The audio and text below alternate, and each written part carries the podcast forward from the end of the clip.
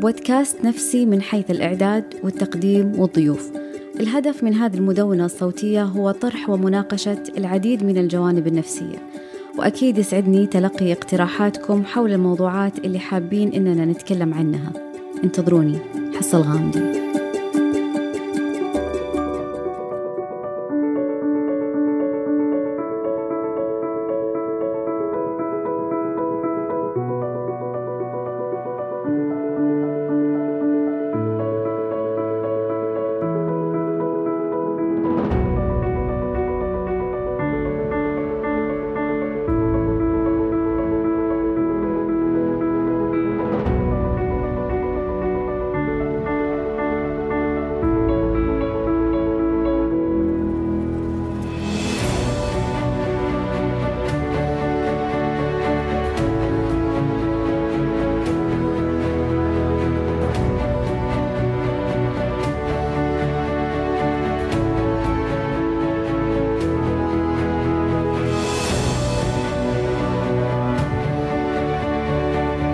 بكم يا أصدقاء.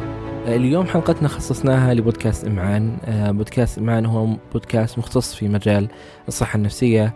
آه، تقابل فيه الأخصائيين النفسية حصة الغامدي المختصين في مجال الصحة النفسية بمختلف التخصصات ما بين الأطباء والأخصائيين النفسيين. آه، نشر لهم الآن تقريبا موسمين. في الدقائق القادمة راح تسمعون بعض المقتطفات وبعض الأجزاء الخاصة بالبودكاست وبعض المواضيع التي طرحت آه، لديهم على المنصة. آه، راح نضع في في وصف الحلقة طرق التواصل معهم آه، روابط الاستماع لحلقاتهم والوصول إليهم. هدفنا واحد سواء كان بودكاست وجدان أو بودكاست إمعان أو أي بودكاست آخر وهو نشر التوعية و آه، وزيادة المحتوى العربي الخاص بالصحة النفسية. وإن شاء الله إحنا هنا في بودكاست وجدان آه، راح آه، في كل فترة يكون عندنا حلقة مخصصة لأحد المبادرات لأحد المشاريع لأحد الأدوات اللي تساعد وتساهم في التوعية في مجال الصحة النفسية. لا تنسوا يا أصدقاء تقييم البودكاست على آيتونز. كذلك مشاركة الحلقات السابقة مع من تحبون. آه، أي شخص حاب يشارك تجربته معنا هنا على البودكاست على بودكاست وجدان يتواصل معي على العنوان البريدي وهو أسامة وجدان دوت كو تجدون طرق التواصل في وصف هذه الحلقة وشكرا لكم. أنا أسامة بن جيفان وهذا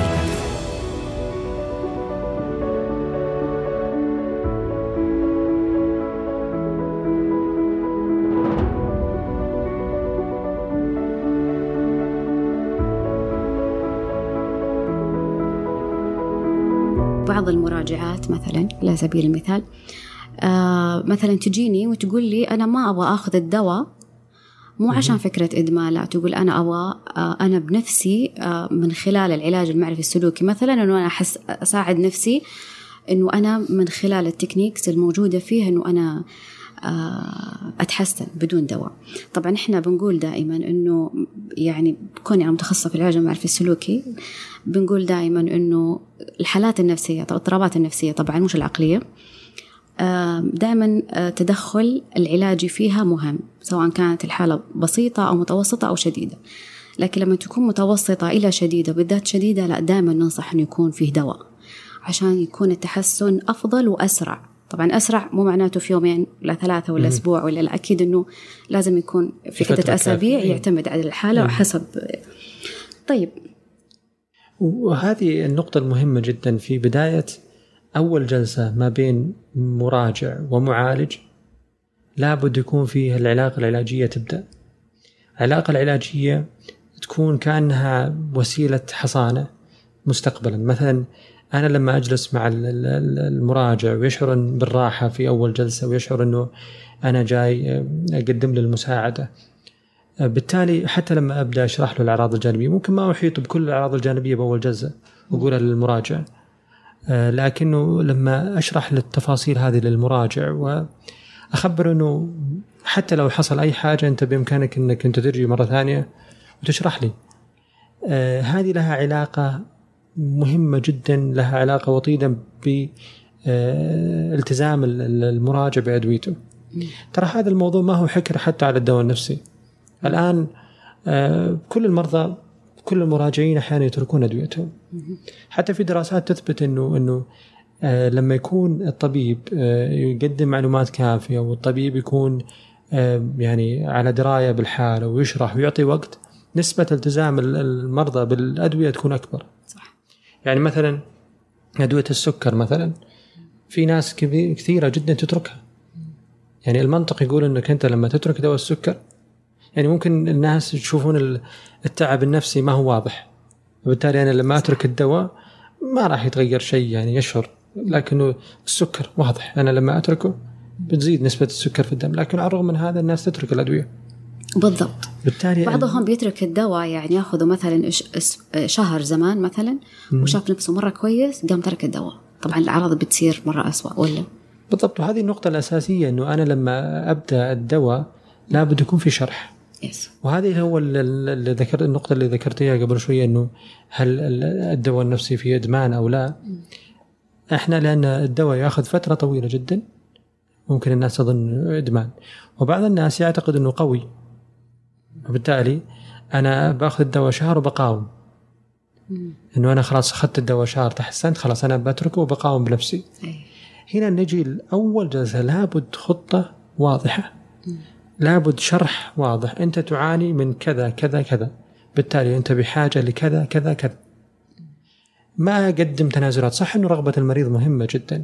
بس أحيانا لما يكون الأعراض شديدة لابد أكون صريح أنه ما أقول والله خلاص أنت ما تبغى الدواء خلينا نجرب حاجة ثانية.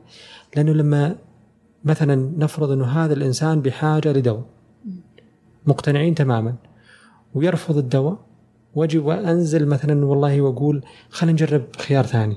مثلا نقول والله هو ما هو بحاجة العلاج النفسي الآن نقول خلينا نجربه.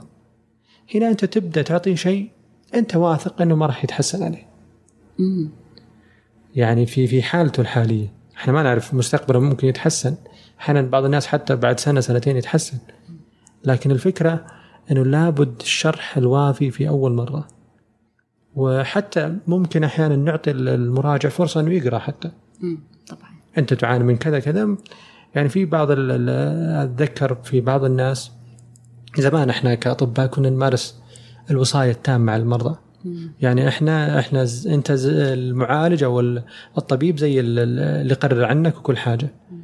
لكن الآن إذا كان الإنسان ما في خطر على حياته أو حياة الآخرين هو ترى بوسع إنه يقرر بوسع إنه يرفض الدواء. صحيح. يرفض أصلا المعالجه كلها. لكنه الآن الناس الوعي بدأ يزيد بدأت الناس تقرأ. فممكن أنا أتذكر في بعض الأشخاص راح وقرأ يعني زي ما يقولون يسمونها البروتوكول معين بروتوكول علاجي معين. فيقول أنت بديتني من أول خطوة. بس أنا ما ودي بهذا الدواء ودي بدواء ثاني. جميل. فرغبة المريض يعني مهمة ومقدسة جدا رغبة المريض. بشرط إنه ما يضر نفسه. يعني ما يضر نفسه بهذا الخيار. يعني ما يختار خيار علاجي خاطئ أو ينتقل لآخر مثلا الخطوات. مثلا مثلا يجي واحد والله إحنا واثقين إنه يحتاج لدواء يقول والله أنا ودي أروح أسوي مثلا شحنات الكهربائية. هنا لازم نراجع أفكارنا ونجلس مع المراجع بشكل أكبر.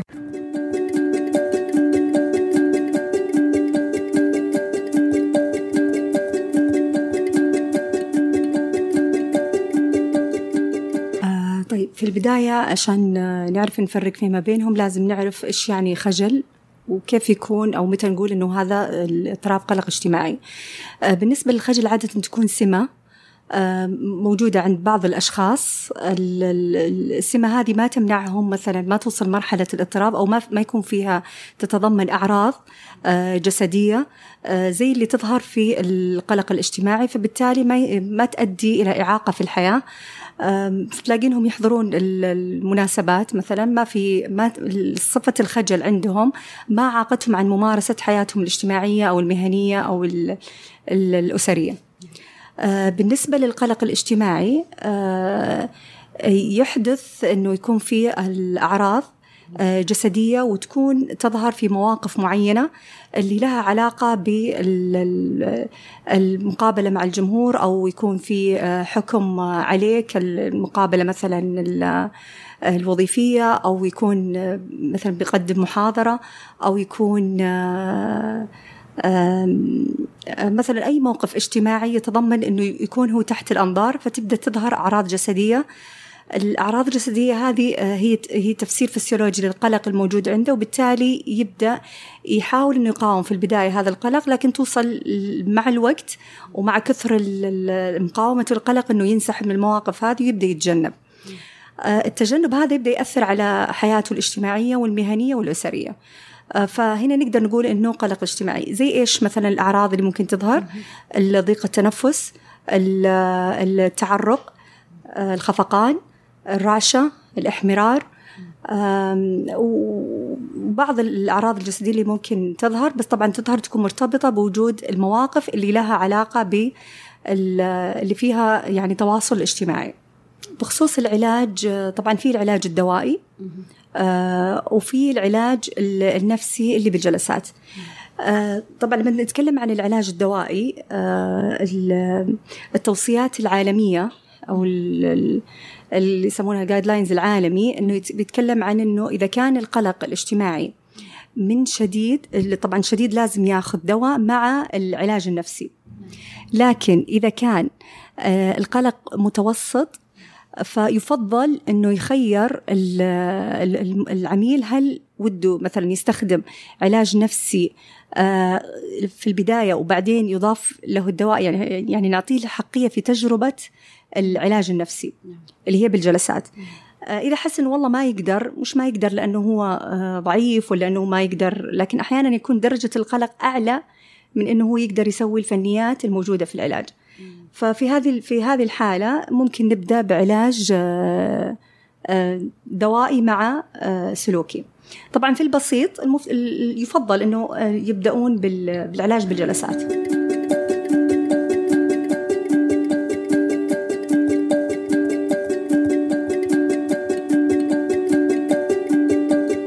حلقتنا اليوم الدكتور سامي العرجان استشاري نفسي وأستاذ مساعد في علم النفس العيادي.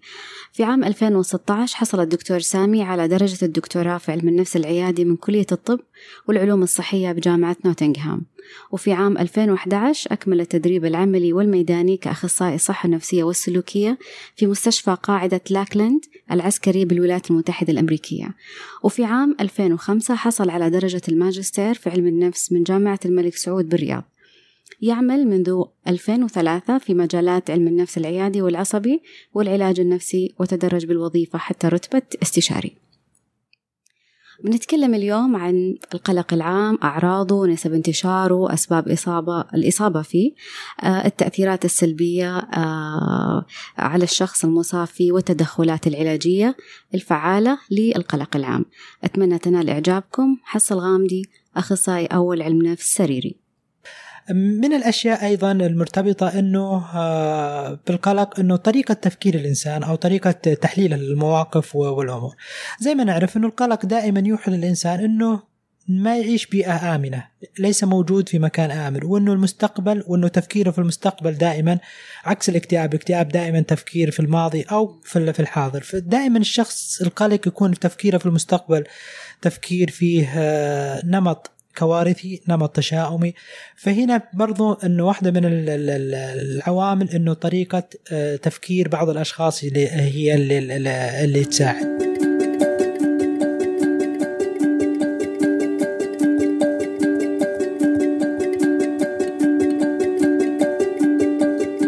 بالعادة يبدأ المرض الفصام آه، بالأعراض السلبية أحيانا وأحيانا بالأعراض الإيجابية. الأعراض السلبية مثلا الانعزال والانطواء والانسحاب من الحياة بشكل تدريجي فقدان الدافعية للحياة آه، انطواء وانكفاء على النفس عدم الاهتمام بالنظافة الشخصية. آه، أما الأعراض الإيجابية فتكون هناك بعض الضلالات أو الهلاوس السمعية والبصرية. نقصد بالضلالات أن هناك توجد أفكار مغلوطة آه، يؤمن بها المريض بشكل كامل، مثلا يدعي أنه شخصية مهمة أو يدعي أنه جهة معينة تطارده أو ناس معينين يحاولون قتله وتكون هذه الأفكار راسخة لديه كما تكون رسوخ الضلالة عند الضال. آه، طبعا هذه الأعراض الإيجابية تكون دائما مترابطة مع الحالة الحادة للمرض. ويترافق أحيانا قد يكون في سلوك آه، عنيف مع الموضوع أو قد لا يكون. آه، وهذه تقريبا الأعراض ومجمل الأعراض التي تكون في بداية المرض.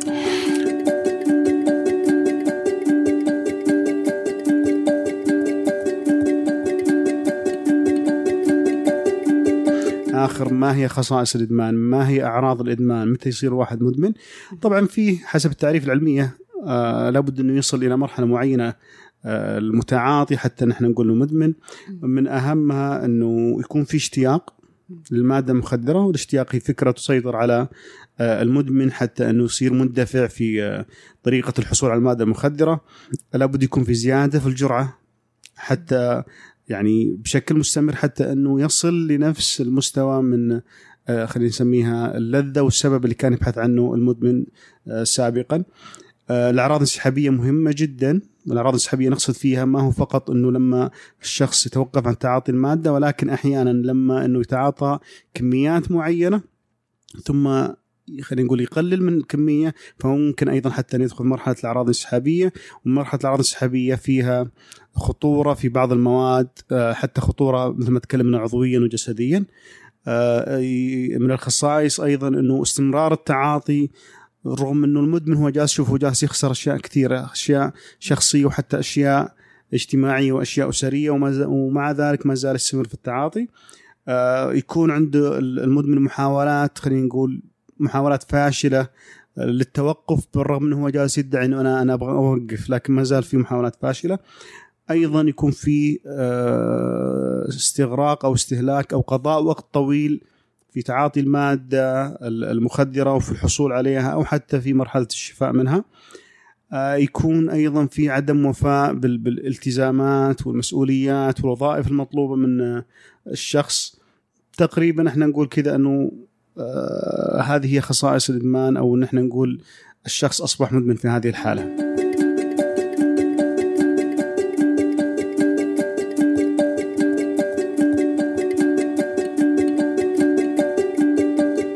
الأدوار اللي المفروض يقوم فيها الطبيب المعالج دور المثقف بحيث إنه لازم يشرح للمريض وش المشكلة اللي موجودة عنده؟ إذا كان في تشخيص لازم يبلغه في التشخيص اللي موجود. وأيضا الخطة العلاجية.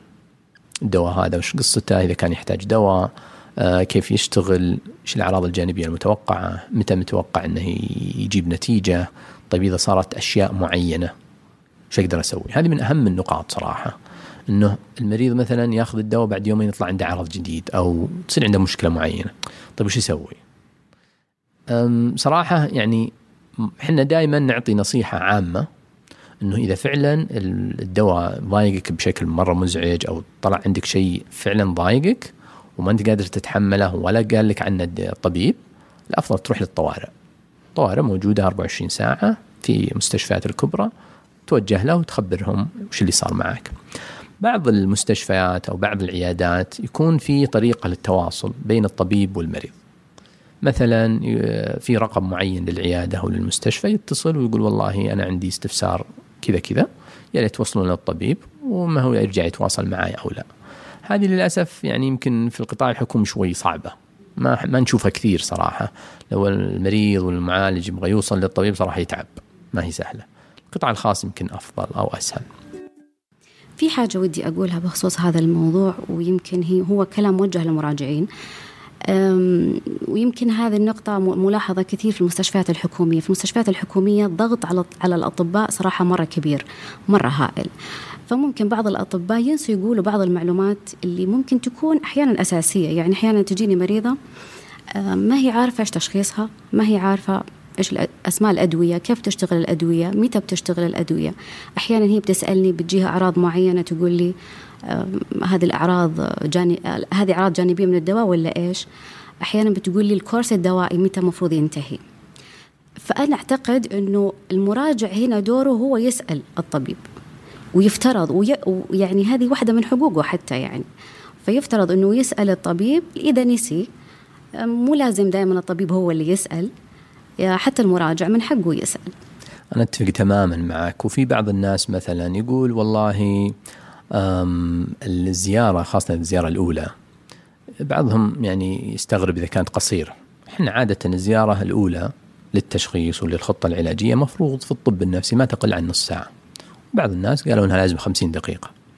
فالهدف ما هو بس الوصول للتشخيص وإني أكتب دواء. لا الهدف بناء علاقه علاجية إني أفهم بالضبط منين جت المشكلة هذه وش العوامل اللي سببتها.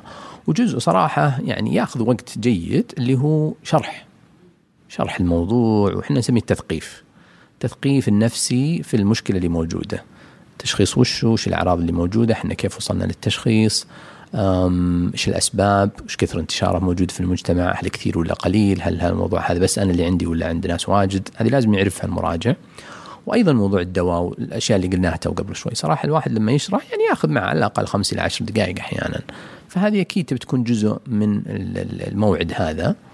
المواعيد اللي بعدها تبي تكون أقل لأنه خلاص يعني الموضوع صار أسهل. بس فعليا أنا أعتقد هذا يعني من ضمن أدوار الطبيب مهمة جدا وأيضا من ضمن أدوار المراجع والمريض إنه يسأل إذا الطبيب ما أعطاه معلومات. بعض الناس يخاف يقول لا والله خاف أزعله ولا خاف إني أخذت وقت زيادة، أنا أعتقد هذا من حقك. يعني لازم أنت إذا ما طلبت بحقك ترى يعني بيروح عليك إلى حد ما. فكويس إنك تطالب بحقك.